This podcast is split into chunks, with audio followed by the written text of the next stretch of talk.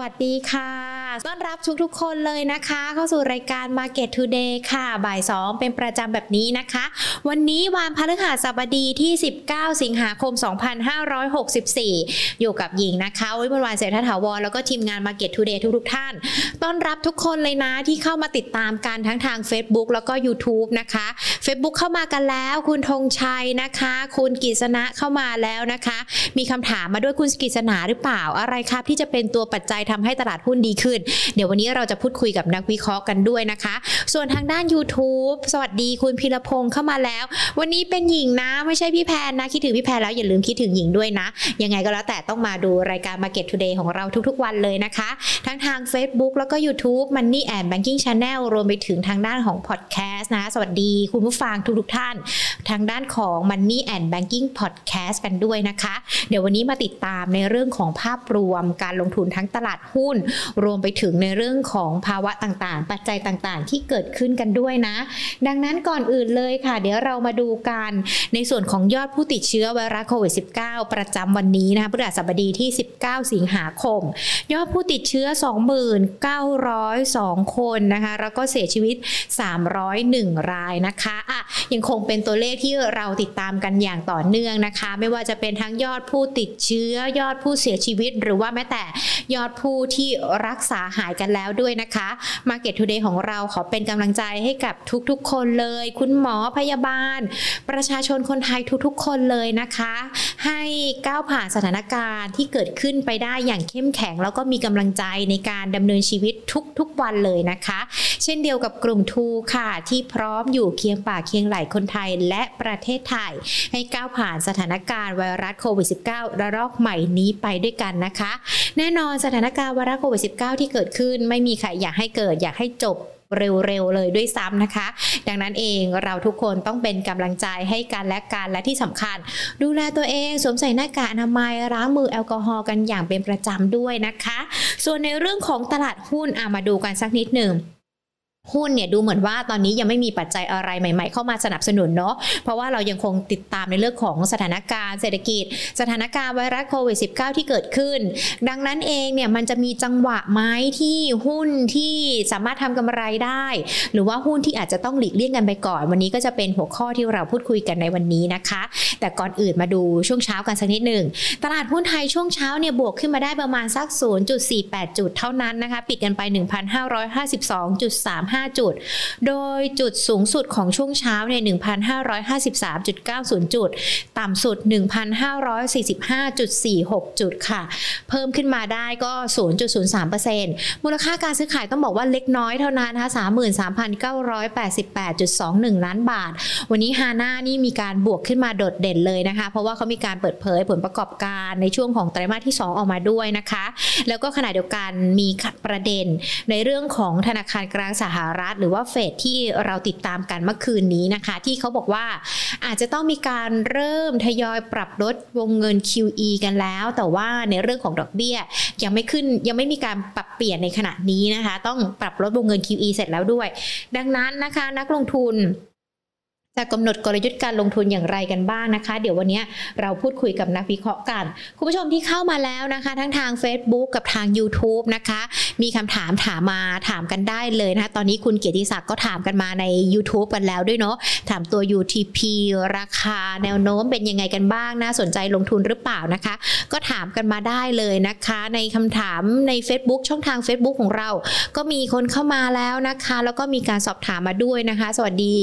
คุณชินศักดิ์นะคะ คุณคัมพีนะคะ คุณปรินซ์ที่เข้ามาพูดคุยกันด้วยนะคะเอาเดี๋ยวหญิงโทรหานักวิเคราะห์กันดีกว่าเนาะแล้วก็ใครจะถามอะไรอย่างที่หญิงบอกไว้ เขียนคำถามมาได้เลยนะคะ เดี๋ยววันนี้เราพูดคุยกับคุณถนอมศักดิ์สหรัชชัย ผู้ช่วยกรรมการผู้จัดการบริษัทหลักทรัพย์กรุงไทยซีมิโก้จำกัดนะคะ เดี๋ยวขออนุญาตต่อสายหาคุณถนอมศักดิ์สักครู่เดียวค่ะ อะใครมีคำถามอย่างที่บอกไปนะ คุณเกียรติศักดิ์ถามมาแล้วด้วยนะเดี๋ยวหญิงจดคำถามกันไว้ก่อนเลยเนาะส่วนหุ้นไทยนะคะยังคงจับตาประเด็นในเรื่องของโควิด กันด้วย แล้วก็ขณะเดียวกันตอนนี้มีการประชุมนะคะ เพื่อพิจารณางบประมาณปี 2565 กันด้วยนะคะ ต้องดูทิศทางแล้วก็ท่าทีเป็นอย่างไรกัน เดี๋ยวลองต่อสายกันอีกรอบนึงเนาะวันนี้สัญญาณอาจจะไม่ค่อยดีหรือเปล่านะคะ เดี๋ยวลองโทรหาพี่หนอมกันอีกรอบนึงนะคะ คุณผู้ชมที่เข้ามาแล้ววันนี้เราไม่มีการทำโพกันนะ ใครอยากคุยอะไรเปิดประเด็นเข้ามาได้เลยนะ แต่ขอเป็นแคบๆนะ เกี่ยวกับเรื่องของการเงินการลงทุนนะคะ เพื่อที่จะได้ให้เพื่อนนักลงทุนคนอื่นมีส่วนร่วมกันด้วย และที่สำคัญอย่าลืมกดไลค์กดแชร์ไลฟ์นี้กันด้วยนะคะ เพื่อที่ท่านเนี่ยจะได้ถือว่าเป็นการแบ่งปันให้เพื่อนนักลงทุนคนอื่น ๆ และที่สำคัญขอดาวกันด้วยนะคะสำหรับหญิงแล้วก็นักวิเคราะห์ด้วยนะคะ สวัสดีค่ะพี่หนอมค่ะ สวัสดีครับคุณหญิงครับค่ะท่าพี่หนอมค่ะท่านครับค่ะ วันนี้ถ้าเราดูการสัญญาณตลาดหุ้นไทยนี่ต้องบอกว่าอาจจะปรับบวกขึ้นมาเล็กน้อยเท่านั้นนะคะ ตอนนี้ดูเหมือนว่าปัจจัยที่เรารอกันอยู่เป็นปัจจัยใหม่ ๆ อาจจะยังไม่มีอะไรเพิ่มเติม แต่มันก็มีประเด็นที่เฟดอาจจะส่งสัญญาณเรื่องของ QE เมื่อค่ำคืนที่ผ่านมาด้วย เรามีมุมมองนี้ต่อตลาดหุ้นยังไงกันบ้างเหรอคะครับถ้าดูจากในอดีตนะครับ สิ่งที่ เมื่อวานนี้ FOMC minute ส่งสัญญาณออกมานะครับก็เรียกว่าการทำอ่า QE tapering QE tapering ก็คือว่าเดิมเขาใช้นโยบายผ่อนคลายทางการเงินใช่ไหมครับ มีการอัดฉีดเงินเข้าไปในระบบผ่านการซื้อตัวของพันธบัตรรัฐบาลหรือว่าตราสาร market back security ซึ่งอันเนี้ยเพื่อที่จะกระตุ้นเศรษฐกิจนะครับ ให้มันมีสัญญาณการฟื้นตัวนะครับหลังจากได้รับผลกระทบจากโควิด -19 นะครับ แต่ว่าสัญญาณที่เกิดขึ้นครั้งเนี้ยผมเชื่อว่าก็คือเป็นการสัญญาณบอกว่าไอ้มาตรการทั้งหลายเนี่ยที่ต้องกระตุ้นเนี่ย ช่วงนี้ก็จบสิ้นแล้ว เนื่องจากว่าเหตุผลอย่างที่เขาให้มานะครับ ก็คือว่าเศรษฐกิจมันเติบโตในอัตราที่ดีอยู่แล้วนะครับแล้วก็การจ้างงานก็จะมีสัญญาณการฟื้นตัวในอนาคต อันนี้ก็เลยเป็นเหตุผลสำคัญนะครับ ที่ทำให้ตัวของเฟดในเรื่องของการประชุมครั้งที่ผ่านมานะครับว่ามีสัญญาณว่าจะทำ QE tapering เกิดขึ้นนะครับคำถามว่า มันผิดจากที่ตลาดคาดการณ์หรือเปล่านะครับ ก็ค่ะถ้าดูจากผลสำรวจผู้จัดการกองทุนของทางแบงก์ออฟอเมริกาสำหรับเดือนสิงหาซึ่งเพิ่งทำไปเมื่อต้นเดือนนี้เองเนี่ย ทุกคนเนี่ยตอนนั้นมองก็คือว่าเฟดเองเนี่ยน่าจะใช้นโยบายเขาเรียกว่า behind the curve ก็คือว่าเออเราเห็นเงินเฟ้ออยู่ข้างหน้าถูกไหมครับ แต่ว่าเราไม่เร่งที่จะต้องออกนโยบายมาคุมมัน เพื่อที่จะให้เศรษฐกิจมันมีการเติบโตได้ดีนะครับซึ่งอันเนี้ยก็เป็นสัญญาณที่เฟดทำอย่างนี้มาตลอดเลย ทุกคนก็เลยมองว่า QE tapering เนี่ย ถ้าจะเกิดอาจจะเลื่อนออกไปจากเดิมที่คิดว่าจะประชุมตัวของ Jackson Hole meeting สัมมนาประจำปี 26 ถึง 28 สิงหาคมเนี่ยก็อาจจะเป็นปลายปีไปเลยนะเพราะนั้นการที่ซิกแนลมาเมื่อวานนี้ก็ถือว่าเป็นสิ่งที่เขาเรียกว่าผิดจากที่ตลาดคาดการณ์นะครับเพราะว่ามันเร็วขึ้นนะครับ แล้วสิ่งที่มันเคยเกิดขึ้นในอดีตก็คือว่าถ้าเราจำได้สมัยครั้งแรกที่มี QE tapering เหมือนกันนะครับในสมัยปี 2015 ซึ่งสมัยนั้นเนี่ยคุณเป็นมาดาเก้เป็นคนแถลงต่อสภาเนี่ย ตลาดก็จะออกมาในเชิงลบนะครับ เพราะอะไรเพราะว่าอย่างที่ผมเรียนเนี่ยสิ่งที่คนมองคือ QE เนี่ยมันเป็นสัญญาณในเรื่องที่จะทำให้หุ้นปรับสูงขึ้นถูกไหมครับค่ะสินทรัพย์จะมีการไล่ซื้อ แต่พอการหยุด QE เนี่ยมันก็เป็นการส่งสัญญาณแล้วนะว่าเศรษฐกิจจากนี้ไปก็คือหรือการอาชีพจากนี้ไปเนี่ยจะเปลี่ยนเปลี่ยนเปลี่ยนท่าทีแล้ว ก็คือว่าไม่ได้มีเงินสภาพคล่องส่วนเกิน เข้ามาไล่หุ้นในระบบการเงินนะครับนั่นคือสิ่งสำคัญที่จะเกิดขึ้นเพราะนั้นเมื่อคนมองจุดนี้ประกอบกับนะครับ ในเซเวล่าสุดเนี่ยมีการส่งสัญญาณด้วยว่าเศรษฐกิจโลกนะครับแล้วก็รวมถึงผลกำไรบริษัทจดทะเบียนนะครับ ซึ่งส่วนใหญ่เนี่ย ที่เป็นตัวร้ายตลาดหุ้นขึ้นมานะครับในช่วงที่ผ่านมาเนี่ยค่ะมันเริ่มมีสัญญาณว่ามันอาจจะผ่านจุดพีคเอาพีคเอาก็คือจุดสูงสุดเนี่ยมันอาจจะผ่านไปแล้วนะครับพอผ่านไปแล้วเนี่ยขณะที่ตอนนี้ราคาหุ้นมันอยู่นิวไฮถูกไหมครับ แต่ตัวกำไรเนี่ยไม่ได้ขยับปรับสูงขึ้นค่ะสิ่งที่สิ่งที่เกิดขึ้นในปัจจุบันก็คือว่า valuation ของหุ้นพวกนี้ก็เริ่มที่จะมีระดับที่ค่อนข้างจะแพงโดยเฉพาะหุ้นกลุ่มที่อิงกับวัฏจักรเศรษฐกิจที่เราเรียกว่า cyclical play cyclical play ก็มีเช่นแบงก์พลังงานน้ำมันปิโตรเอ่อ industrial อุตสาหกรรม raw material พวกนี้เป็นต้นนะครับหรือแม้ tech ก็รวมเข้าไปด้วยเนี่ยก็จะเป็นกลุ่มที่ได้รับเอ่อผลกระทบเชิงลบ เพราะว่าจากเดิมนะครับคุณหญิงเคยซื้อนะครับเพราะว่าคิดว่ากำไรดีใช่ไหมครับค่ะตัวราคา valuation ยังถูกอยู่ แต่ตอนนี้ปัญหามันภาพที่เราเคยมองเนี่ยมันกำลังเปลี่ยนไปอืมนะครับเปลี่ยนไป พอมันเปลี่ยนไปแล้วเนี่ย คนที่ลงทุนในพอร์ตหุ้น ซึ่งส่วนใหญ่เนี่ย คนมีกำไรอยู่ถูกไหมครับ ค่ะ ก็จะต้องมีการ lock profit ก็คือจะต้องมีการขายออกมานะครับคำถามว่าเวลาการขายเนี่ย เนื่องจากว่า ถ้าสมมติคุณหญิงมีหุ้นที่กำไรอยู่ คุณคุณหญิงจะขายอะไรก่อน ค่ะนะครับเราก็ต้องขายหุ้นที่เราคิดว่าเรามีกำไรสูงกำไรมีสภาพคล่องสูงไปก่อน ค่ะถูกไหมครับ เช่นในหุ้นร้อยเปอร์เซ็นต์เนี่ยเราถืออยู่ในอเมริกาในยุโรปในเอเชียใหญ่ ๆ เช่น ไต้หวันฮ่องกงนะครับ หรือว่าตัวเกาหลีใต้พวกเนี้ยนะครับ ก็จะต้องขายพวกนี้ก่อนถูกไหมครับ เพราะว่าเป็นตลาดที่สามารถเราเวลาเราขายเนี่ยเรามีสภาพคล่องได้เยอะนะครับ แล้วก็อีกอย่างหนึ่งเอเชียที่ถูกขายก่อนเนี่ยเพราะว่าทิศทางจากนี้ไปเนี่ยดอลลาร์จะแข็งค่าขึ้น การทำ QE ก็คือการพิมพ์พิมพ์เงินถูกไหมครับค่ะตอนนี้ไม่ต้องพิมพ์กันแล้วนะครับเมื่อไม่พิมพ์เงินค่าเงินดอลลาร์ก็จะกลับมาแข็งค่า เมื่อค่าเงินดอลลาร์แข็งค่าหมายความว่า สกุล ตรงข้ามกับดอลลาร์โดยเฉพาะเอเชียเนี่ยก็จะมีการอ่อนค่าค่ะเพราะฉะนั้นการที่คุณถืออยู่ตอนนี้เวลาแลกกลับเป็นดอลลาร์เนี่ยมันก็จะขาดทุนค่ะในเรื่องของ FX ใช่ไหมครับ ทุกคนก็จะรีบเข้ามาขายล็อกกำไรเกิดขึ้นนะครับนั่นคือสิ่งที่คิดว่าจะมีการเกิดขึ้นนะครับ เวลาเขาเรียกว่าสิ้นสุดในเรื่องของการ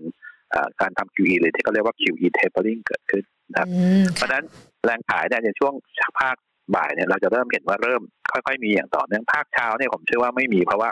เห มือนเพิ่งประกาศมาเมื่อวานถูกไหมครับค่ะทุกคนเพิ่งเข้ามิ팅กันค่ะแล้วทุกคนก็ยังดูท่าทีนะครับ เพราะว่าเดิมเนี่ยไม่ได้ expect ว่าจะมีการทำ QE tapering สับซิกแนวในการประชุมที่ผ่านมาเลยนะครับ อันนี้ก็เริ่มมีสัญญาณพอมันเปลี่ยนไปทุกคนเริ่มคิด ก็เริ่มมี profit taking ถ้าคุณหญิงขายใช่ไหมครับค่ะผมก็กำไรเหมือนกัน ถ้าผมไม่ขายผมก็ได้กำไรน้อยลงถูกไหมคค่ะรับค่ะผมก็ต้องรีบแย่งกันขายขายดีเช่นเดียวกันกว่าเพราะฉะนั้นสิ่งที่ต้องระวังก็คือว่าค่ะมันจะมี panic selling นะครับในเรื่องของการขายที่อาจจะเกิดขึ้นก็ได้ค่ะซึ่งส่วนใหญ่เนี่ยถ้าถามอย่างที่ผมเรียนเนี่ยทำไมตลาดหุ้นใหญ่ๆถึงลงก่อนตลาดหุ้นไทยอินโดฟิลิปปินส์ทำไมไม่ลงเพราะว่าหุ้นไทยในอินโดฟิลิปปินส์สัดส่วนมันไม่ถึงหนึ่งเปอร์เซ็นต์นะครับ ต่อให้คุณขายดียังไง สู้คุณไปขายหุ้นใหญ่ดีกว่า ค่ะ ค่ะ ที่กำไรยังไงคุณก็ยังกำไรอยู่ ถ้าคุณขายหุ้นขนาดใหญ่ถูกไหมครับ ค่ะ ก็เป็นที่มาว่าตอนนี้อะหุ้นอะอาจจะมีลักษณะของการค่อยๆขายนะครับ ที่จะเกิดขึ้นค่ะแต่ถ้าถามเนี่ยเอเชียจะมีแรงขายมากกว่าตลาดหุ้นในยุโรป เพราะว่าเอเชียเนี่ยเรามีความเสี่ยงเรื่องเศรษฐกิจที่จะแย่กว่าคาดด้วย เพราะว่าจีนเนี่ยมีแนวโน้มเศรษฐกิจชะลอตัว นะครับจากในเรื่องของเอ่อรัฐบาลเองมีการควบคุมตัวโควิด -19 ค่ะแล้วก็หลายประเทศโดยเฉพาะในเอเชียตะวันออกเฉียงใต้ก็ยังมีปัญหาเรื่องโควิด -19 ถูกไหมครับ มันทำให้เศรษฐกิจก็คือแย่อยู่แล้วนะครับเพราะฉะนั้นไอ้ตัวพวกเนี้ยถ้าถามโดยภาพรวมก็จะเป็นกลุ่มประเทศแรกๆ ถ้าให้ผม priority ก็คือพวกนี้ก่อนค่ะส่วนยุโรปเนี่ยอาจจะเป็นตลาดต่อไปในการขายเพราะว่า profit taking แต่ผมเชื่อว่าการขายอาจจะไม่ได้เยอะมากอืมนะครับเพราะว่ายุโรปยังมองว่าเป็นตลาดที่ยังฟื้นตัวได้ค่อนข้างดีถูกไหมครับค่ะ ฉะนั้นการขายนะมันก็จะมีการ buy on dip หรือว่าแค่เลือกหุ้นเท่านั้นเองนะครับค่ะส่วนอเมริกาเองผมว่าก็เป็น profit taking ที่เกิดขึ้นเพราะว่า เวลามีประเด็นใหญ่ ๆ เนี่ยแล้วมันมีในเรื่องของการ selling pressure ที่เกิดขึ้นทุกคนก็จะขายก่อน แล้วเดี๋ยวค่อยมาดูกันอีกทีนะครับ ว่าจะเป็นเท่าไหร่ซึ่งปกติ การขายเนี่ยส่วนใหญ่มีการประมาณการก็ไม่เกินห้าเปอร์เซ็นต์นะครับที่อาจจะเกิดขึ้นอืมแต่สำหรับตลาดใหญ่นะมันก็ดูเยอะแต่สำหรับตลาดเล็กเราก็ดูเฉยๆถูกไหมครับค่ะเพราะเราก็เคยเกิดขึ้นมาแล้วนะครับ เพราะฉะนั้นอันนี้ก็จะเป็นความเสี่ยงนะครับที่เกิดขึ้น ซึ่งในอดีตของเราเนี่ยเราก็เคยเกิดขึ้นอย่างสมัยคุณเบอร์นันเก้ปีหนึ่งห้าเนี่ยหุ้นไทยลงไปหกเดือนนะครับ เฉลี่ยลงไปยี่สิบเปอร์เซ็นค่ะเงินบาทเนี่ยเราอ่อนไปสิบเปอร์เซ็นต์นะครับ คำถามว่าเอ๊ะหุ้นไทยจะลงไปตามภูมิภาคไหมจริง ๆ เราอยู่ในเรือลำเดียวกับเขาคลื่นมันอันเดียวกันถูกไหมครับค่ะมันก็จะต้องลงในทางเดียวกันแต่ปัญหาอาจจะประเด็นของเราคือในเอเชียตะวันออกเฉียงใต้เนี่ยรอบเนี้ยไทย อินโดฟิลิปปินส์อะฝรั่งไม่ได้ซื้อเลยตั้งแต่มี unlimited QE ก็ถามเนี่ยค่ะฝรั่งไม่ได้ซื้อเลยเพราะฉะนั้นถามว่าเขาจะขายยังไงก็คือ ถ้าเขาขายก็เขาก็ต้องเปิดช็อตโพซิชันอย่างเดียวค่ะนะครับจะให้เขาเอาหุ้นมาขายคือส่วนใหญ่ผมว่าเขาขายมานานแล้วหุ้นไทยขายมาสี่ปีกว่าแล้วค่ะ นะครับเพราะฉะนั้นไอ้ตัวการขายเนี่ยผมเชื่อว่ามีแต่ว่าการขายที่เกิดขึ้นน่ะน่าจะเป็นตัวของจริงกับตัวของเหมือนเวลาเขาลงทุนในหุ้น MSCI Emerging Market ซึ่ง Emerging Market เวลาขายไทยก็อยู่ในนั้นด้วยถูกไหมครับค่ะมันก็ทำให้มี flow ที่ต้องขายหุ้นตัวใหญ่อย่างหุ้น Big Cap ของเราเนี่ย ไม่ว่าจะเป็นแบงก์พลังงานตัวใหญ่พวกเนี้ยมันก็มีโอกาสที่จะอ่อนตัวลงจาก selling pressure ที่เกิดขึ้นค่ะแต่ไม่ได้หมายความว่าการปรับตัวเนี่ย มันเป็นผลจาก ทุกอย่างโลกกำลังจะถล่มทลายคือไม่ใช่นะครับค่ะเป็นแค่ทุกคนเนี่ยพยายามจะหาวิธีการ lock profit ของพอร์ตของตัวเองของเนี่ยตัวให้ได้มากที่สุดเองเพราะว่าค่ะไอ้ตัวแรลลี่ที่มันขึ้นมาเนี่ยทุกคนก็รออยู่แล้วว่าเอ๊ะมันจะมี QE tapering เมื่อไหร่ เพราะว่าอย่าลืมว่า ครั้งนี้ที่เขายังไม่ได้บอกคือว่าจะเริ่มทำเมื่อไหร่ ถูกไหมครับค่ะเพราะว่าเดิมเนี่ยเขาคิดว่าจะมีการลดปริมาณ QE ตั้งแต่หนึ่งมกราก็คือต้นปีหน้าเป็นต้นไป แล้วก็ใช้ระยะเวลา 12 เดือนค่ะคือปีหน้าทั้งปีเนี่ยจะลด ตัวของเอ่อเอ่อตัวที่ทำไว้ทั้งหมด QE แล้วก็พอปีต้นปี 2023 ก็จะเริ่มปรับอัตราดอกเบี้ยขยับดอกสูงเบี้ขึ้ยนอืมค่ะนะครับเพราะฉะนั้นตอนนี้ถ้าถามโดยภาพรวมเนี่ย สิ่งที่เขาทำคือก็แค่ลด QE แต่ยังไม่ได้บอกว่าเฮ้ยเขาจะลดปรับขึ้นดอกเบี้ยเมื่อไหร่ค่ะมันก็ไม่ใช่บอกว่าเออเขาเรียกอะไรเป็นอะไรที่แบบแพนิคถึงขนาดนั้น เพราะว่าอืมที่ผ่านมาเนี่ยเหมือนกับ กรณีที่เราบอกเนี่ยค่ะตอนที่เป็นมานาเก้แกส่งสัญญาเนี่ยแกยังไม่ได้ทำ QE เลยนะครับค่ะคือหกเดือนนะแต่หุ้นเราลงไปล่วงหน้า พอเขาเริ่มประกาศทำ QE จริงค่ะๆช่วงของหนึ่งมกราปี 2016 ปรากฏว่าหุ้นขึ้นตลอดเลยเอเชียนำไปนะครับก่อนเพราะฉะนั้นแล้วค่ะเพราะฉะนั้นอันนี้มันเป็นการเขาเรียกว่า perception ว่าสิ่งที่กำลังจะเกิดขึ้นใน 6 เดือนข้างหน้า จากเดิมที่เราเคยมองว่าเอ๊ะมันจะมีกำไรดีเศรษฐกิจดี ตอนนี้มันเริ่มมุมมองเปลี่ยนพ อมุมมองเปลี่ยน portfolio ก็จะต้องเปลี่ยนหุ้นที่เคยลิงก์วัฏจักรเศรษฐกิจค่ะเราจะเห็นว่าในช่วงของเดือนที่ผ่านมาเนี่ยเขาเริ่มหันมาหาซื้อหุ้นปลอดภัย ปลอดภัยก็จะเป็นพวกกลุ่ม healthcare ค่ะกลุ่ม utility นะครับ หรือว่ากลุ่มที่ไม่ค่อยได้เกี่ยวกับตลาดเท่าไหร่เนี่ยมากขึ้นอืมนะครับแล้วก็ลด position ของพวกโดยเฉพาะกลุ่ม emerging market หรือว่า commodity เนี่ยลงนะครับ ซึ่งแสดงว่าจริงๆเนี่ยเขาก็มีการเริ่มทำมาบ้างแล้วค่ะ ไม่ใช่ไม่ใช่เพิ่งมาทำนะครับเขาเริ่มทำมาบ้างแล้ว แล้วก็เริ่มเห็นสัญญาณการลด position อย่างต่อเนื่องเพียงแต่ว่าที่ผ่านมาเนี่ยเราจะเห็นว่าเขาขายเอเชียก่อน เพราะว่าเอเชียจีนคือเสาหลักถูกไหมครับพอดีเสาหลักตอนนี้มีปัญหานิดหนึ่งค่ะแล้วก็เสาหลักตอนนี้ก็มีการออกมาตรการควบคุมอย่างต่อเนื่องนะครับในหลายธุรกิจ ก็เลยทำให้การเติบโตของ GDP เนี่ยอาจจะชะลอตัวลงนะครับเพราะฉะนั้นตอนนี้เราจะเห็นซึ่งหลังปีเนี้ยค่ะเริ่มมีการ revise GDP ไม่ว่าจะเป็นจีนหรือว่าหลายประเทศในเอเชียลงนะครับอันนี้ก็จะเป็นจุดหนึ่งที่ทำให้การลงทุนในช่วงของ 6 เดือนเนี้ยอาจจะเปลี่ยนแปลงไปนะค่ะเพราะฉะนั้นอันนี้ภาพก็กำลังเกิดขึ้นกลุ่ม เพราะฉะนั้นอันนี้นี่คือภาพรวมเราจะเห็นช่วงบ่ายก็คือเริ่มทำให้ขายเยอะขึ้นขายเยอะขึ้นค่ะก็อย่างที่ผมเรียนอเมริกาก็เพิ่งเปิดถูกไหมครับค่ะก็สัญญาณก็เริ่มส่งเข้ามา ก็จะเริ่มมีขายตลาดหุ้นขนาดใหญ่ก่อนของเอของฟิลิปปินส์อินโดนีเซียไทยเนี่ยยังเล็กๆเพราะฉะนั้นมันก็ยังไม่ได้เป็นสิ่งที่พิการที่ต้องมารีบขายค่ะ แต่ว่าสิ่งสัญญาณที่จะตามมาสำหรับหุ้นไทยก็คือว่า ผมเชื่อว่าเดิมเราซื้อหุ้น global play เอ่อตอนเนี้ยกลุ่มที่ปลอดภัยที่สุดก็คือเวลาดอลลาร์แข็งเนี่ยคุณก็ต้องซื้อหุ้นส่งออกถูกไหมครับเพราะฉะนั้นค่ะหุ้นส่งออกก็ยังเป็นตัวกลุ่มที่ถือว่า outperform outperform คืออาจจะไม่ได้ขึ้นอาจจะลงน้อยกว่าตลาดก็ได้อืม นะครับเราเห็นว่าอิเล็กทรอนิกส์เพราะว่าจริง ๆ เวลาโลกชะลอเนี่ยเราก็ต้องชะลอด้วยเหมือนกันค่ะเพียงแต่ว่าเริ่มจะมี profit taking เกิดขึ้น แต่ว่าอย่างน้อยก็ถือว่าปลอดภัยกว่า หรือหาหุ้นกลุ่มผู้ผลิตไฟฟ้าหุ้นที่มีปันผลเนี่ยจะเป็นหุ้นที่ปลอดภัยในช่วงนี้อืมเพราะว่าอะไรเพราะว่า domestic pay ส่วนใหญ่หุ้นมาลงมาล่วงหน้าแล้วถูกไหมฮะเพราะฉะนั้นตอนนี้เราก็จะเริ่มเห็นเอ๊ะทำไม domestic pay เริ่มขยับดีขึ้น คนเริ่มมองผู้รักษาเอ่อเขาเรียกว่าจำนวนผู้หายจากการเอ่อ ไข้หวัดเชื้อไข้ค่ะโควิดเนี่ยก็เริ่มเยอะขึ้น อันนี้ค่ะก็เลยทำให้เทรนด์เนี่ยกลับมาดีขึ้น ก็อาจจะเป็นจุดหนึ่งที่ทำให้คนที่เคยลงทุนหุ้น mid cap ใหญ่ๆ อาจจะหันมาตัวที่เป็นตัวเขาเรียกอ่าหุ้นที่อิง domestic pay มากขึ้นแต่อย่างไรก็ดีถ้าถามผมนะครับค่ะเอ่อเนื่องจากว่าเวลาเรือเราอยู่ในเรือลำเดียวกัน เวลาเราลงเราก็ต้องลงในทางเดียวกัน เพราะแล้วถ้ามองภาพใหญ่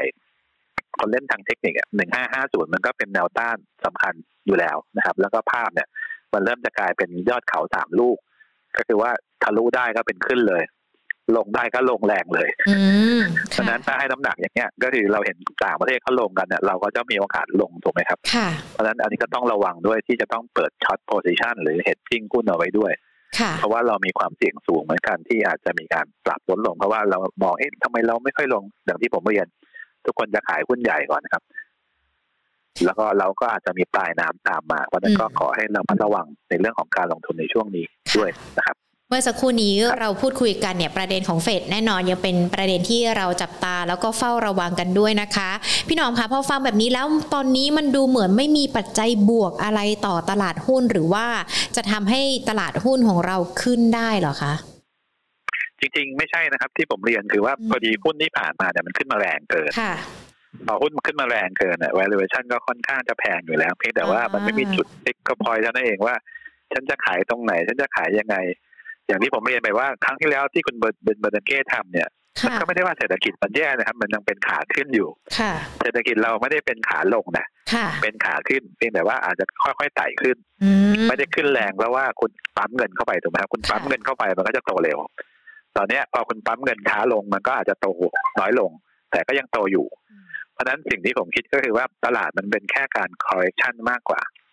correction รอบหนึ่งรอบหนึ่งแล้วก็อาจจะมีแรงซื้อกลับเข้าใหม่อย่าลืมนะครับว่าอัตราดอกเบี้ยในปัจจุบันยังต่ำอยู่ เพราะนั้นการลงทุนในหุ้นก็ยังให้ผลตอบแทนที่ดีอยู่ค่ะเช่นเดียวกัน เพราะฉะนั้นอ่าเวลาจะลงทุนก็คือ มันเป็นแค่คอลเลกชันให้คิดอย่างนี้ว่ามันแค่การปรับตัวระยะสั้นสุดท้ายแล้วเนี่ยมันก็จะกลับขึ้นมาได้ใหม่ในที่สุดค่ะนะเพราะว่าตัวสภาพคล่องที่ยังสูงอยู่เพียงแต่ว่า มันมีการสลับกลุ่มลงทุนเปลี่ยนแปลงพวกนี้อย่างกลุ่มเทคโนโลยีนะครับ หรือว่ากลุ่มที่อิงกับตัวของ EV car หรือกลุ่มที่อิงกับ healthcare ซึ่งเป็นมองที่เราเป็นลงทุนระยะยาว เรามีประเด็นเรื่องรถไฟฟ้า เรามีเรื่องของเอ่อในเรื่องรักษาพยาบาลยังไงก็ต้องต้องมีอยู่ถูกไหมครับโรคภัยแค่เจ็บก็ยังอยู่ กลุ่มเทคไฮโกรดก็ยังอยู่เพราะฉะนั้นผมเชื่อว่าพวกเนี้ย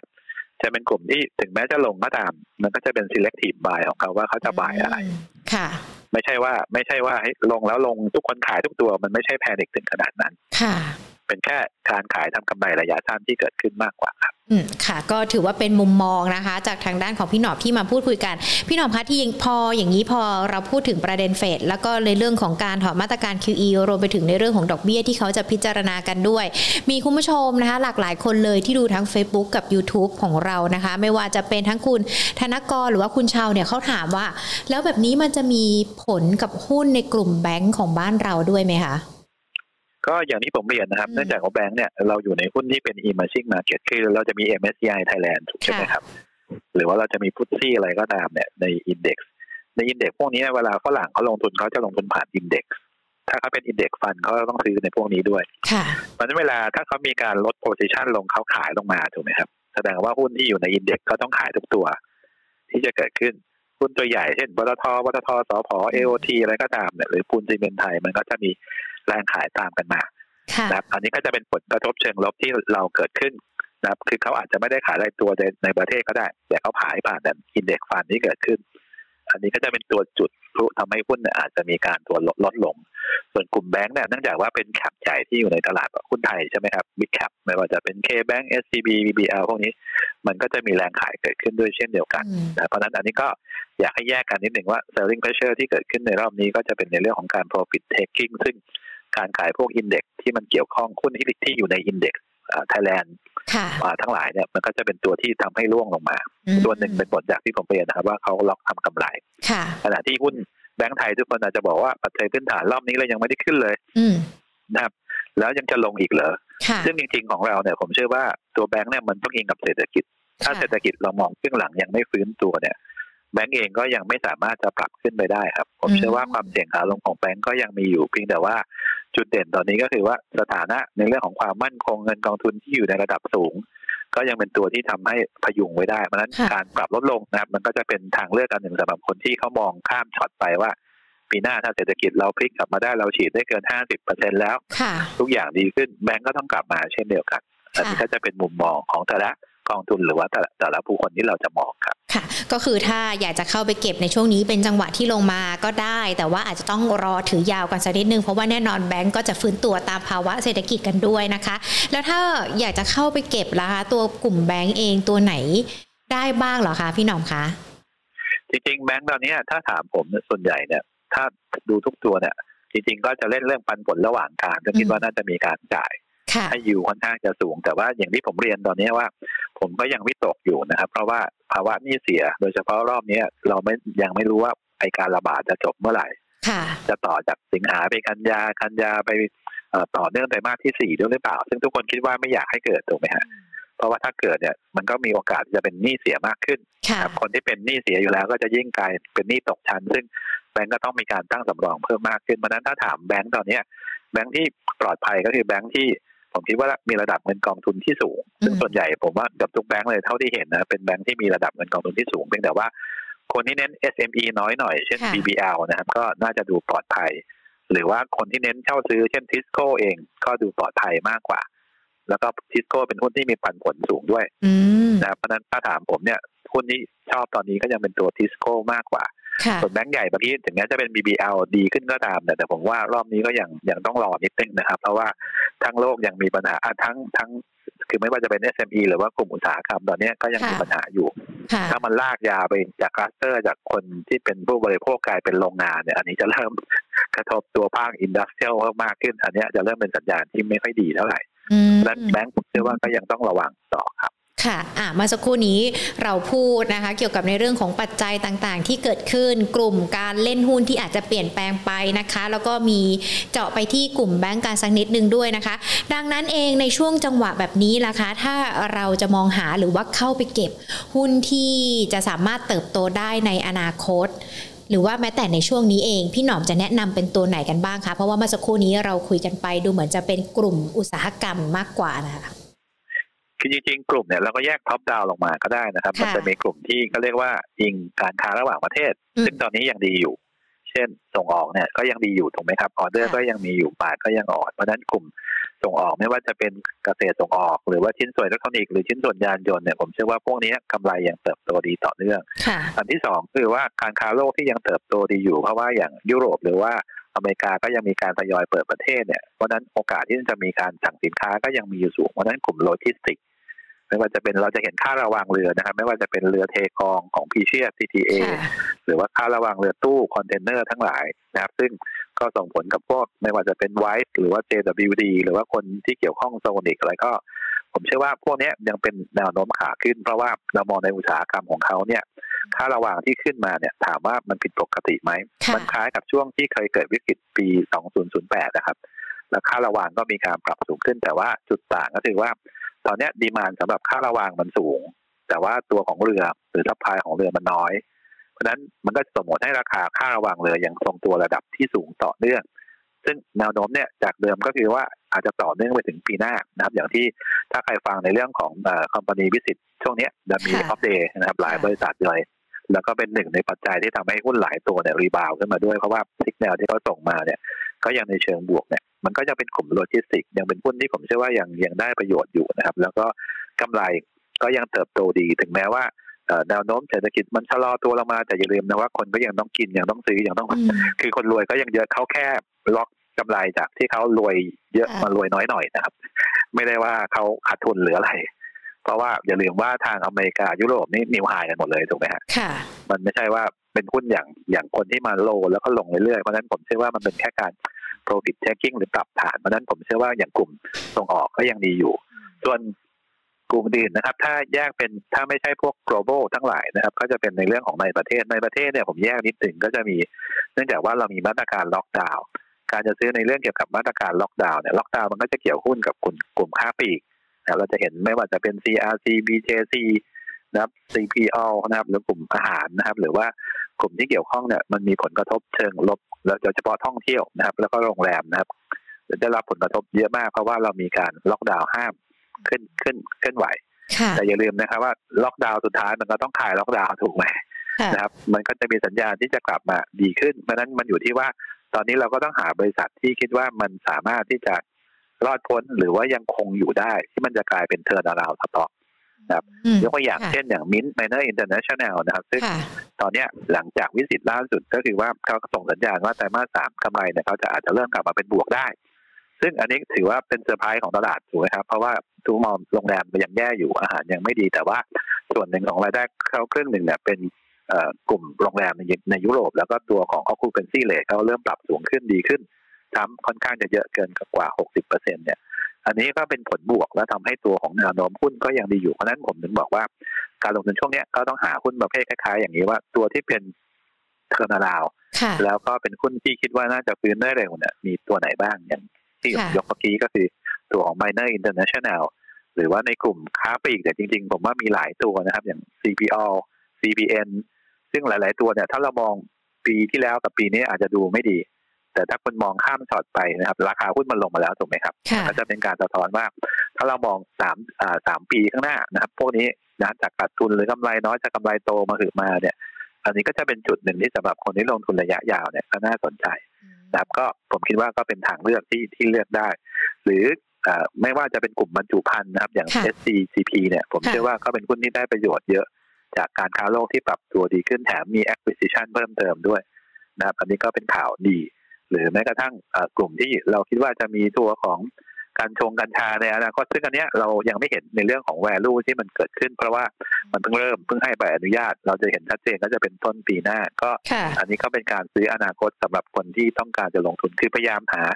ธีมในเรื่องของการลงทุนนะครับว่าที่เราจะลงทุนในรอบเนี้ยเราโฟกัสอันไหนยังไงนะครับ เช่น ถ้าคุณต้องการหุ้นที่แลกขาดเพย์กันลงมาแรงๆ เราก็ต้องไป selective นะครับ เช่นค่ะตัว AAV นะครับ หรือว่า Centel เอราวันอืมหรืออะไรก็ตาม พวกเนี้ย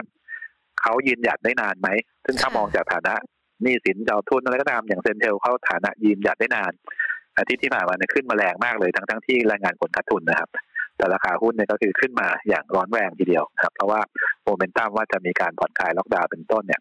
นั่นคือจุดหนึ่งที่เราบอกได้ครับว่า ทุกคนยังมองว่ามันมีอนาคต นะเพราะฉะนั้นในเชิงของวิกฤตมันก็มีโอกาสนะครับ เราก็ค่ะสามารถ selective buy เป็นตัวตัวๆได้นะครับอาจจะไม่ได้แบบเป็นทั้งกลุ่มก็ได้ แต่พยายามหาตัวที่เราคิดว่าเป็นกลุ่มที่น่าจะปลอดภัยเซอร์ไวส์ได้รอดรอดได้ ก็อันนี้เขาจะเป็นตัวหลักๆแทนที่เราจะโฟกัสเฉพาะ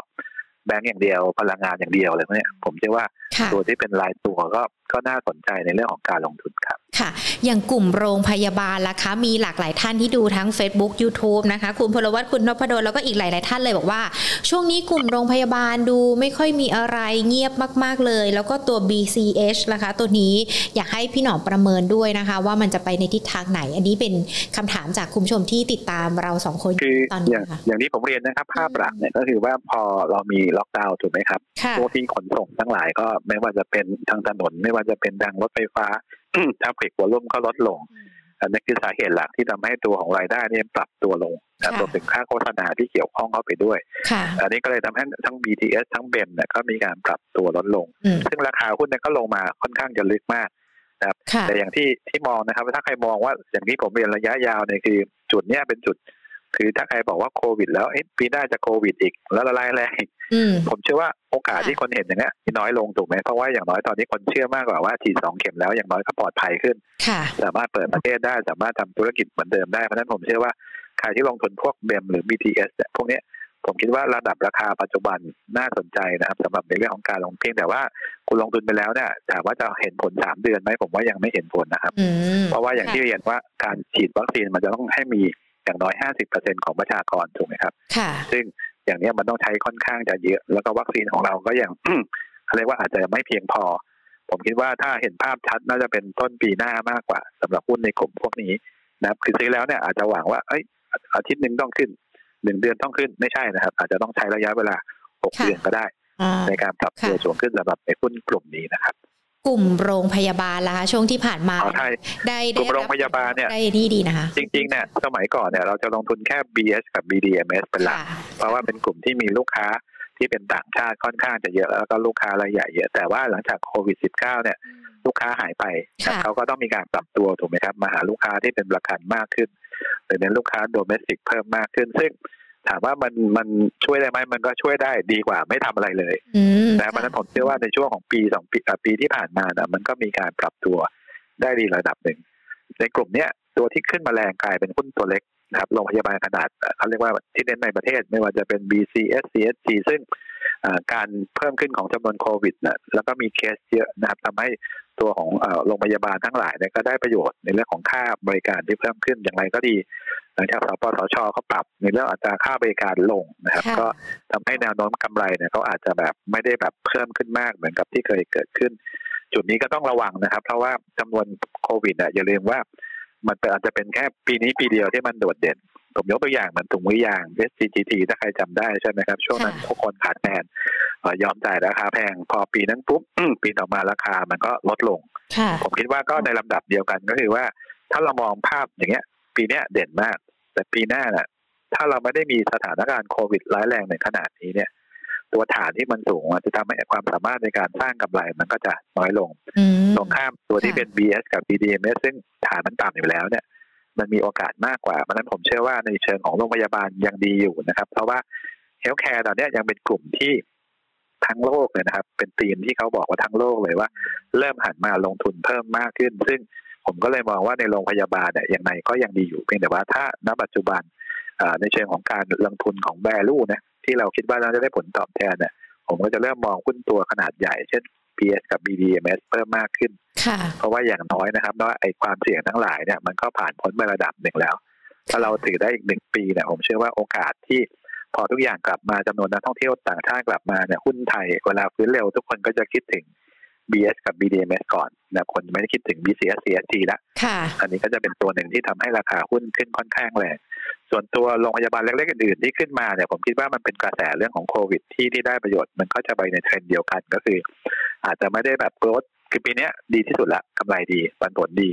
แต่ปีหน้าอาจจะไม่ได้ร้อนแหวงเท่าเพราะนั้นก็อาจจะต้องพิจารณาเป็นบางตัวมากกว่าสำหรับการลงทุนระยะยาวนะครับค่ะ อย่างตัว BCH เนี่ยมีคุณผู้ชมหลากหลายคนถือตัวนี้ไว้อยู่ด้วยนะคะ พี่หนอมแนะนำยังไงดีคะ ถ้าได้กำไรแล้วขายไปซื้อตัวอื่น หรือว่ารอจังหวะระยะเวลายังไงกันบ้างคะสำหรับตัวนี้คือพื้นฐานเนี่ยเราไม่ได้ทำแต่ว่าถ้าถามในเทรนด์เมื่อกี้ที่ผมเรียนเนี่ย BCS CSG กำไรออกมาดีมาก แล้วไตรมาสสามถามว่าดีไหมก็ยังดีอยู่นะโดยเฉพาะเทียบกับปีที่แล้ว เพราะฉะนั้นถ้า มีอยู่ผมเชื่อว่าส่วนใหญ่นะครับ เป็นผมเนี่ยผมก็คงรอจังหวะหาจุดขายมากกว่า ที่ผมบอกว่าหาจุดขายเพราะอะไรเพราะว่าเมื่อกี้ผมเรียนไปแล้วว่าจำนวนคนติดเชื้อเยอะๆเนี่ยถามว่ามันก็ต้องมีจำนวนลดลงถูกไหมครับ เพราะนั้นในที่สุดแล้วเนี่ย ไอ้วันไทม์เอ็กซ์ตร้าที่เกิดขึ้นเนี่ยมันก็จะค่อยๆลดลงลดลงตามลำดับ เพราะนั้นผมชอบตัวที่แบบว่าโลเบสทานต่ำและยังไม่ได้ฟื้นขึ้นมาคิดว่าน่าสนใจมากกว่า BCS เนี่ยก็ลงมาอย่างต่อเนื่องนะครับ หลังจากทำไฮไป นะประมาณ 26 บาท 75 สตางค์ตอนนี้ก็ลงมาอยู่แถวประมาณ 23 บาท 50 สตางค์นะครับ เส้น 50 วัน 23 บาท แถวเนี้ย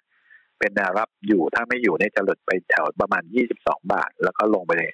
สัญญาณลง ตอนนี้เป็นเทรนขาลงอยู่เพราะฉะนั้นผมเชื่อว่าถ้ามีอยู่เนี่ย จริงๆ พื้นฐานยังดีนะครับ ผมไม่ได้ว่าอะไร แต่ว่าถ้าโดยภาพรวมเวลาลงทุนเนี่ย ผมมองว่า upside potential เขาน่าจะเริ่มมีจำกัด อาจจะมองว่าถ้า rebound รอบใหม่ อาจจะค่อยๆลดพอร์ตแล้วก็ปรับ position พอร์ตมากกว่าครับค่ะ อะ ก็เป็นการตอบคำถามหุ้นในกลุ่มของโรงพยาบาลนะคะ ที่หลากหลายท่านถามมา ทีนี้ขอเจาะเป็นรายตัวนะคะ พี่หนอมค่ะ STGT ปันผลวันที่ 23 นี้ มีคุณผู้ชมคุณน็อตพีคถามมาว่าเราควรเก็บไหมคะในตอนนี้ คือ อย่างที่ผมเรียนนะครับหุ้นที่เคยได้ประโยชน์จากเขาเรียกว่าวันไทม์ก็คือเหตุการณ์ที่มันไม่เคยได้เกิดขึ้น แล้วมันเกิดขึ้นอาจจะแค่ครั้งเดียวเนี่ย ราคาที่ขายอาจจะสูงกว่าปกติ แล้วก็ตอนนี้ก็เริ่มกลับสู่ภาวะปกติ ความต้องการลดลงเนี่ยสุดท้ายเนี่ยนะครับมันก็จะทำให้เขาเรียกว่า back to normal นะกำไรของมันอาจจะไม่ได้เติบโตมาก แต่ว่าตอนนี้ถ้าคุณซื้อเฉพาะช่วงของ หนึ่งปีเนื่องจากปันผลเขายังดีอยู่ อันนี้ก็จะเป็นตัวช่วยแต่สำหรับคนที่ลงทุนในหุ้นต้องเข้าใจนิดนึงนะครับว่าเราซื้ออนาคตถูกไหมครับการซื้ออนาคตหมายความว่า 12 เดือนข้างหน้าเอ๊ะกำไรของมันจะโตเยอะขึ้นหรือเปล่า ซึ่งถ้าเรามองอย่างเงี้ยมันจะต้องโตน้อยลงถูกไหมเพราะว่าฐานของปีที่แล้วมันค่อนข้างจะสูงนะครับมันก็เป็นจุดหนึ่งที่ทำให้คนเนี่ยไม่สนใจมีอย่างเดียวที่ทำให้มันไม่ได้ลงแรงมากกว่านี้ เพราะว่าปันผลเป็นตัวค้ำอยู่ ถ้าเมื่อไหร่ก็ตามที่ที่ปันผล มันเริ่มเขาเรียกว่าอย่างสมมติว่าเขาจ่ายได้ประมาณห้าเปอร์เซ็นราคาแถวประมาณสมมติสามสิบห้าบาท ราคามันก็จะยืนอย่างเงี้ยแล้วมันก็จะ sideway ออกด้านข้างตลอดไป ซึ่งอันเนี้ยมันจะทำให้ upside ในเรื่องของราคาหุ้นไม่ค่อยมี เพราะนั้นผมเชื่อว่าตัวเนี้ยเป็นตัวที่มองในเรื่องเกี่ยวว่า ถ้าจะลงทุนมันก็จะเปลี่ยนเป็นหุ้นปันผลแทนแล้วใครที่จะลงทุนยังไงก็ตามเนี่ยก็ขอให้ให้ลด position ลงคือหุ้นที่เป็นไม่ใช่เป็น growth แล้วเนี่ย ส่วนใหญ่ผมจะลด position ลงนะครับเพราะว่าเชื่อว่าเราซื้อไปแล้วเนี่ยเวลาสมมติว่า เราจะต้องการเข้าไปซื้อเพิ่มเนี่ย ส่วนใหญ่มันไม่มี story เชิงบวกนะครับยกเว้นว่ามีโรงผลิตถุงมือยางที่มีปัญหาได้อย่างหนึ่งมาเลเซียตอนนี้มีปัญหาใช่ไหมค่ะ แล้วถ้าเขากลับมาได้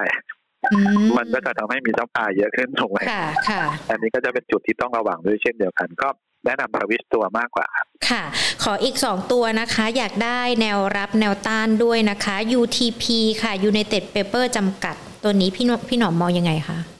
จริงๆเนี่ยขึ้นมาค่อนข้างเยอะเพราะว่าได้ประโยชน์จากตัวของแนวโน้ม commodity ที่ปรับสูงขึ้น แต่ว่าสิ่งที่ต้องระวังอีกรอบนี้ก็คือว่ากลุ่มเนื่องจากว่าเศรษฐกิจขาขึ้นเนี่ยพวก commodity จะขึ้นเร็วกว่านะครับพอเศรษฐกิจเริ่มชะลอตัวเนี่ยหุ้นกลุ่ม commodity อาจจะชะลอตัวครับซึ่งเราเริ่มเห็นเหล็กเริ่มชะลอตัวถูกไหมครับเพราะว่ารัฐบาลจีนก็เริ่มควบคุม ผมว่ายู n นเต็ดเปเปอร์ก็เป็นตัวหนึ่งที่อาจจะต้องระวังเพียงแต่ว่าในกลุ่มกระดาษเอง packaging เนี่ย มันอาจจะมีผลกระทบน้อยกว่านะเพราะว่า supply มันไม่ได้เยอะมาก แต่ต้องระวังนะครับ เพราะว่า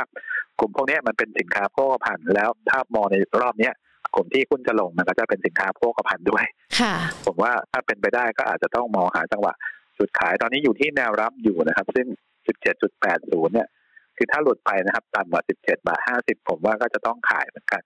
เพราะว่ามันมีโอกาสร่วงลงไปค่อนข้างจะลึกเหมือนกัน เพราะว่าดูจากชาร์ตนะครับลงได้ค่อนข้างจะลึกครับ ค่ะ อีกตัวหนึ่งนะคะ XPG ค่ะ Xpring Capital มองยังไงคะ ตัวไหนนะครับ XPG ค่ะอตอบไม่ได้ครับ บริษัทแม่ อ่า ไม่เป็นไรค่ะ งั้นถ้าอย่างนั้นนะคะ มีอีกหนึ่งคำถามเข้ามาพอดีเลยอยากจะให้ พี่หนอมมองในกลุ่มของประกันสักนิดนึงได้ไหมคะ แนวโน้มเป็นยังไงกันบ้าง คือก่อนหน้านี้เนี่ยพอมีโควิด เราจะเห็นคนรักสุขภาพมากขึ้นทำประกันกันมากขึ้น ทิศทางหลังจากนี้กลุ่มนี้ล่ะคะ ภาพรวมจะเป็นยังไง จริง ๆ ถ้ามองในภาพรวมนะครับ ผมเชื่อว่าจริงๆกลุ่มประกันเนี่ยเองก็ยังต่อไปได้อืมนะครับคค่ะนอาจจะมองว่าได้รับผลกระทบจากโควิดใช่ไหมครับทำให้ค่ะต้องมีการจ่ายค่าทดแทนหรืออะไรเพิ่มเติม แต่ว่าสิ่งหนึ่งนะครับที่ที่อยากจะพูดถึงก็คือว่าเวลาเขาจ่ายเรื่องของโควิดเนี่ยในเรื่องของรถยนต์ในเรื่องของสุขภาพเนี่ยปรากฏว่ามีคนค่าเคลมพวกเนี้ยมัน drop ลงค่ะถูกไหมครับพอค่าเคลม drop ลงมันก็เฉลี่ยแล้วทำให้ตัวของกลุ่มประกันแทนที่จะมองว่าเป็นลบมันก็ไม่เป็นลบ อีกอันหนึ่งที่กำลังจะเกิดขึ้นเทรนด์ในในเรื่องของวิกฤต ก็คือว่าพอหลังจากวิกฤตปุ๊บทุกคนเนี่ยจะหันมาซื้อประกันสุขภาพเพิ่มมากขึ้นโดยเฉพาะตอนนี้มันมีโควิดถูกไหมค่ะคนจากเดิมที่ไม่เคยซื้อประกันสุขภาพ ก็จะเริ่มซื้อประกัน สุขภาพเพิ่มมากขึ้นอืมอันเนี้ยผมว่าเป็นเชิงบวกนะครับ กับเรื่องของหุ้นกลุ่มประกันนะครับค่ะในเรื่องเกี่ยวกับแนวโน้มเนี่ยของธุรกิจผมเชื่อว่ายังไปได้ต่อเพียงแต่ว่าในเรื่องของการรักษามาจิ้นในเรื่องเกี่ยวกับตัวของเออการลงทุน เนื่องจากว่าเวลาคุณได้เงินมาเวลาเอาไปลงทุนเนี่ยอัตราดอกเบี้ยที่ค่อนข้างต่ำเนี่ยทำให้ตัวยิวของเขาเนี่ยอาจจะดูไม่ได้เยอะมากเท่าไหร่นั้นกลุ่มประกันเนี่ยผมเชื่อว่าน่าจะเขาเรียกว่าไซด์เวย์ไม่ได้ลงนะครับ ไม่ได้ลงค่ะเพียงแต่ว่าการขึ้นก็อาจจะขึ้นอย่างจำกัดมากกว่า ค่ะ อันนี้มันจะใช้ลักษณะเดียวกันกับกลุ่มเครื่องมือแพทย์ได้ไหมคะ ว่าก่อนหน้าตอนนี้เอ่อเครื่องมือแพทย์ไม่น่าจะไม่เหมือนกันครับอ่าเครื่องมือแพทย์เนี่ยจะเป็นเรื่องของเหตุการณ์สมมติเรามีปัญหาใช่ไหมครับเราต้องการค่ะเครื่องมือแพทย์ซึ่งมันก็จะเป็นวันทามเหมือนกันว่า ช่วงเนี้ยเราต้องการเยอะนะเพราะทุกคนติดโควิด เยอะค่ะแต่ถ้าปีหน้าทุกคนไม่ได้ติดโควิด ทุกคนต้องการเครื่องมือแพทย์ไหมผมว่าความต้องการมันก็ลดลงถูกไหมฮะค่ะ อันนี้ก็จะเป็นจุดที่ทำให้ราคาหุ้นมันขึ้นมาในระยะสั้นๆ เพราะฉะนั้นสิ่งสำหรับตัวของไอ้ประกันเนี่ย มันจะเป็นเรื่องยาวๆมากกว่า ค่ะ เพราะว่าทุกคนเนี่ยจากเดิมอะลงทุนหมื่นหนึ่งสมมติซื้อประกันอะไม่กล้าลงแต่ตอนเนี้ยซื้อได้เลยหมื่นหนึ่ง นะมีคนล้านคนจะมาทำซื้อมากขึ้นแสดงว่าเขาก็จะมีตัวเบี้ยเพิ่มขึ้นถูกไหมฮะค่ะ อันนี้ก็จะเป็นตัวหนึ่งที่ช่วยทำให้เขาเนี่ยสามารถในเรื่องของการสร้างเสริมรวมถึง อยู่ระหว่างอ่าบริษัทประกันส่วนใหญ่เริ่มที่จะมีการวางใช้ระบบ AI เข้ามา ซึ่งจะทำให้ตัวของมาจิ้นของเขาเนี่ยปรับตัวดีขึ้น อันนี้ก็จะเป็นจุดขยายของเขาในเรื่องของตัวประกันด้วยเช่นเดียวกันนะครับค่ะแต่ถ้าเป็นเครื่องมือแพทย์อย่างตัว TM SMD ตรงนี้มันน่าสนใจไหมคะพี่หนอมคะเอ่อ พวกนี้ผมว่าเป็นหุ้นหนึ่งก็เป็นหุ้นขนาดเล็กอ่าสองเป็นหุ้นโมเมนตัมมากกว่าโมเมนตัมคือเวลามีข่าวทีนะครับ รับข่าวพอดีช่วงจังหวะที่เรามีโควิดค่ะนะครับแต่เวลาเราดูงบออกมาอย่าง PM ได้ขาดทุนค่ะนะครับซึ่งอันเนี้ยเราก็ต้องไปตามดูว่าเอ๊ะราคาที่ขึ้นกับตัวของผลประกอบการเนี่ยมันไปด้วยกันหรือเปล่าอืมนะครับเพราะว่าทุกคนมีเครื่องมือทางการแพทย์แต่อย่าลืมว่าเอ่อทุกบริษัทสามารถที่จะสามารถชิปเข้ามาขายได้ถูกไหมครับค่ะในช่วงนี้ ซึ่งอันนี้ก็อาอาจจะมีคู่แข่งที่จะเกิดขึ้นก็ได้ แต่ว่าถ้าถามกำไรดีขึ้นไหมก็ต้องบอกว่าดีขึ้น แต่ว่าตัวที่เราต้องมองคือว่าไม่ว่าจะเป็น TM SMD อะไรก็ตามเนี่ย ผมว่าให้ดู e a r n i n g เป็นหลักมากกว่าว่า ถ้าเรามองสถานการณ์อะไรอย่างเงี้ยกำไรมันต้องดีขึ้นใช่ไหมค่ะถ้ากำไรมันไม่ดีขึ้นเนี่ย ผมว่ามันก็ต้องดูนะครับว่าเอ๊ะมันเกิดอะไรขึ้นค่ะทำไมมันไม่ดีอย่างที่เราคาดการณ์ซึ่งถ้าไม่ใช่เนี่ย เราก็ควรจะต้อง exit นะครับ เพราะว่าตอนนี้เราซื้อโดยใช้โมเมนตัมค่ะเเป็นหลักค่ะแล้ว ตัว e a r n i n g ที่แท้จริงมันไม่ใช่ แล้วราคามันแพงด้วยค่ะเพราะฉะนั้นก็ต้องหาจังหวะขายทำกำไรครับค่ะโอ้อันนี้ถือว่าเป็นคำแนะนำที่ดีเลยนะหลายๆคนเนี่ยเลือกเพราะว่ามันขึ้นขึ้นขึ้นก็เลยซื้อนะ แต่ว่าลืมดูไปว่าไส้ในของเขาเป็นยังไงกันด้วยนะคะ คือไม่ใช่เฉพาะแค่กลุ่มนี้เนาะพี่หนอมอาจจะใช้เทคนิคนี้กับตัวอื่นๆ หุ้นตัวอื่นๆที่เราเลือกจะลงทุนก็ได้ด้วยนะคะ ใช่ครับใช่ครับ จริงๆทั้งหมดเลยนั้นก็ดูพื้นฐานนะครับ เพราะว่าเออตัวพื้นฐานเวลาผลประกอบการมันหลอกไม่ได้ค่ะ เราเห็นภาพในตัวพื้นฐานอยู่แล้วนะครับ ถึงแม้ว่าจะมีนโยบายยังไงก็ตามเนี่ย ถ้ามันไม่เป็นไปอย่างที่คิดทุกอย่างมันก็จะทำให้กำไรมันไม่ส่งออกมา ซึ่งอันเนี้ยเราก็ต้องไปติดตามดูครับ ค่ะได้เลยค่ะ วันนี้ขอบพระคุณพี่หนอมนะคะ เดี๋ยวโอกาสหน้าพูดคุยกับ Market Today ใหม่นะคะ ขอบคุณครับคุณหญิงค่ะครับสวัสดีขอบค่ะณรับอ่า คุณผู้ชมค่ะวันนี้เราคุยกันเนี่ยตอนนี้หุ้นไทยดูเหมือนว่ายังไม่มีปัจจัยอะไรใหม่ ๆ เข้ามาสนับสนุนนะคะ แต่ว่าเมื่อค่ำคืนที่ผ่านมา มันมีประเด็นเรื่องของการลด QE ที่เฟดออกมาส่งสัญญาณกัน ก็เลยหยิบยกประเด็นนี้ขึ้นมานะคะ แล้วก็พอคุยกันเนี่ยพี่หนอมก็มีการอธิบายด้วยว่าในช่วงนี้หุ้นตัวไหนกลุ่มไหนน่าจะเข้าไปลงทุนได้ หรือว่าหุ้นตัวไหนกลุ่มไหนเนี่ยที่อาจจะต้องรอจังหวะระยะเวลาอีกสัก 6 เดือนนะถึงจะเข้าไปลงทุนได้ แต่ยังไงก็แล้วแต่เนี่ยหลาย ๆ ตัวหลาย ๆ หุ้นที่เราเลือกกันเราเลือกกันจากโมเมนตัมที่มันเกิดขึ้น เมื่อสักครู่นี้พี่หนอมเขาก็แนะนำกันนะคะ ว่าเราอาจจะต้องไปดูกำไรผลประกอบการของเขาด้วยนะคะไส้ในของเขาว่าเป็นยังไงกันบ้าง ไม่ใช่เฉพาะหุ้นกลุ่มเครื่องมือแพทย์นะกลุ่มอื่นๆ เราก็ควรจะใช้เทคนิคนี้กันด้วยนะคะ ก็ถือว่าเป็นคำแนะนำที่พี่หนอมนำมาฝากกัน แล้วก็ถือว่าเป็นคำแนะนำที่ค่อนข้างที่จะหลาย ๆ คนอาจจะลืมนึกกันไปเนาะเพราะว่าบางคนเห็นว่าเฮ้ยหุ้นตัวนี้กำลังจะมาแล้วเข้าไปซื้อซื้อดีกว่าแต่เราลืมดูไส้ในกันไปด้วยนะคะ ทักทายคุณผู้ชมสักนิดนึงดีกว่าทั้งทาง Facebook แล้วก็ YouTube เลยนะคะ เดี๋ยวมาดูทางด้านของ YouTube กันก่อนเลยนะ คุณพีรพงศ์สวัสดีการอยู่ยังอยู่หรือเปล่าใครที่อยู่หญิงเอ่ยชื่อ กดหัวใจมาให้หน่อยนะ จะได้รู้กันด้วยนะคะ ว่าทุกคนเนี่ยยัง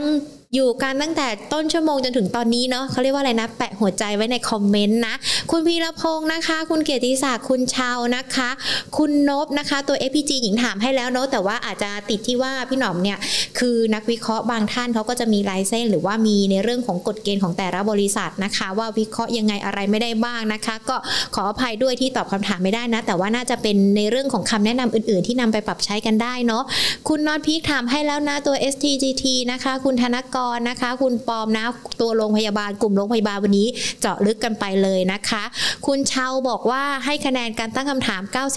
99.75%อีก 1.5 หายไปไหน ต้องเอามาให้ด้วยนะ คุณราชาโชคนะคะ คุณพิทักษ์เข้ามาถามตัว PTTGC อันนี้กลุ่มนี้ตัวนี้เราคุยกันไปตั้งแต่ต้นชั่วโมงแล้วนะ เดี๋ยวลองไปฟังย้อนหลังกันได้นะคะ ทั้ง YouTube แล้วก็ Facebook ของเรานะคะ เข้ามาพูดคุยกันคุณเออาชิยังฟังอยู่นะคะ ก็เลยทักทายวันนี้คุณเอชิไม่มีคำถามนะ ก็ขอบคุณทุกๆ คนเลยนะคะ ที่ดูกันคุณเกียรติศักดิ์บอกว่าติดตามมานานสงสัยต้องเป็นแฟนคลับแล้วนะคะ เป็นแฟนคลับได้นะ แต่เป็นแฟนคลับนี่ยังไม่ได้นะ แต่ว่าต้องติดตามกันทุกวันด้วยนะ Facebook นะคะ สวัสดีทุกๆ คนเลยนะคะ คุณ ธงชัยยังอยู่หรือเปล่า กดหัวใจมาให้หน่อย คุณกิษณะนะคะ คุณชินศักดิ์คุณคัมพีนะคะ คุณปริ้นหรือเปล่าเนี่ยหญิงอ่านชื่อผิดหรือเปล่าเขียนมาบอกได้นะคะ คุณสมรักคุณพลวัฒน์ถามเรื่องทีมโรงพยาบาลมา คุณนพดลสวัสดีตอนบ่ายค่ะ คุณนพดลถามตัว BCH มาด้วยนะคะ แล้วก็พี่หนอมก็ตอบไปให้แล้วเนาะกลุ่มประกันคุณกิษณะถามมาก็ตอบกันไปแล้วนะคะหุ้นโรงไฟฟ้า SPCG ที่ถามมาเราคุยกันไปตอนต้นรายการแล้วนะยังไง เดี๋ยวลองย้อนหลังฟังกันอีกรอบหนึ่งด้วยนะคะ ก็วันนี้คึกคักกันเลยทีเดียวนะโหคุณเกียรติศักดิ์หัวใจรัวๆเลย ไม่ใช่เป็นคนหลายใจใช่ป่า ติดตามกันแล้วนะคะ ยังไงก็แล้วแต่ Market Today ของเรานะคะ มากันเป็นประจำทุกๆบ่าย2แบบนี้นะคะ ยังไงก็แล้วแต่เนี่ยอย่าลืมกดไลค์กดแชร์กดดาวให้กำลังใจกันด้วยนะคะ หรือว่ากด Subscribe กันที่ Facebook แล้วก็ YouTube นะ เวลาที่หญิงหรือว่าพี่แพนไลฟ์สดๆกันแบบนี้นะคะ ก็จะไปเด้งที่หน้า Facebook ของท่านด้วยนะคะเพื่อเป็นการเตือนความจำกันแหละว่า ทุกบ่ายสองเรามีนัดกันด้วยนะคะ แล้วก็ที่สำคัญฟังอีกหนึ่งช่องทางทางด้านของพอดแคสต์ได้นะคะ ก็ Money and Banking Podcast นะคะ เป็นประจำแบบนี้ละค่ะ คุณดอนเพิ่งเข้ามาสวัสดีนะคะเอาคุณชาวบอก 0.25%ขาด หายไปไหนต้องพรุ่งนี้ต้องเอาไม้ครบร้อยเปอร์เซ็นต์ด้วยนะคะ วันนี้หมดเวลาแล้วนะคะ เดี๋ยวพรุ่งนี้บ่ายสองเรามาพูดคุยกันพรุ่งนี้เราจะคุยกันทั้งในเรื่องของหุ้น แล้วก็ทองคำสัปดาห์หน้ากันเลยนะ ดังนั้นถ้าไม่พลาดกันนะคะ อย่าพลาดกันเด็ดขาดบ่ายสองเข้ามาเจอกันนะคะ วันนี้ลากันไปก่อน สวัสดีค่ะ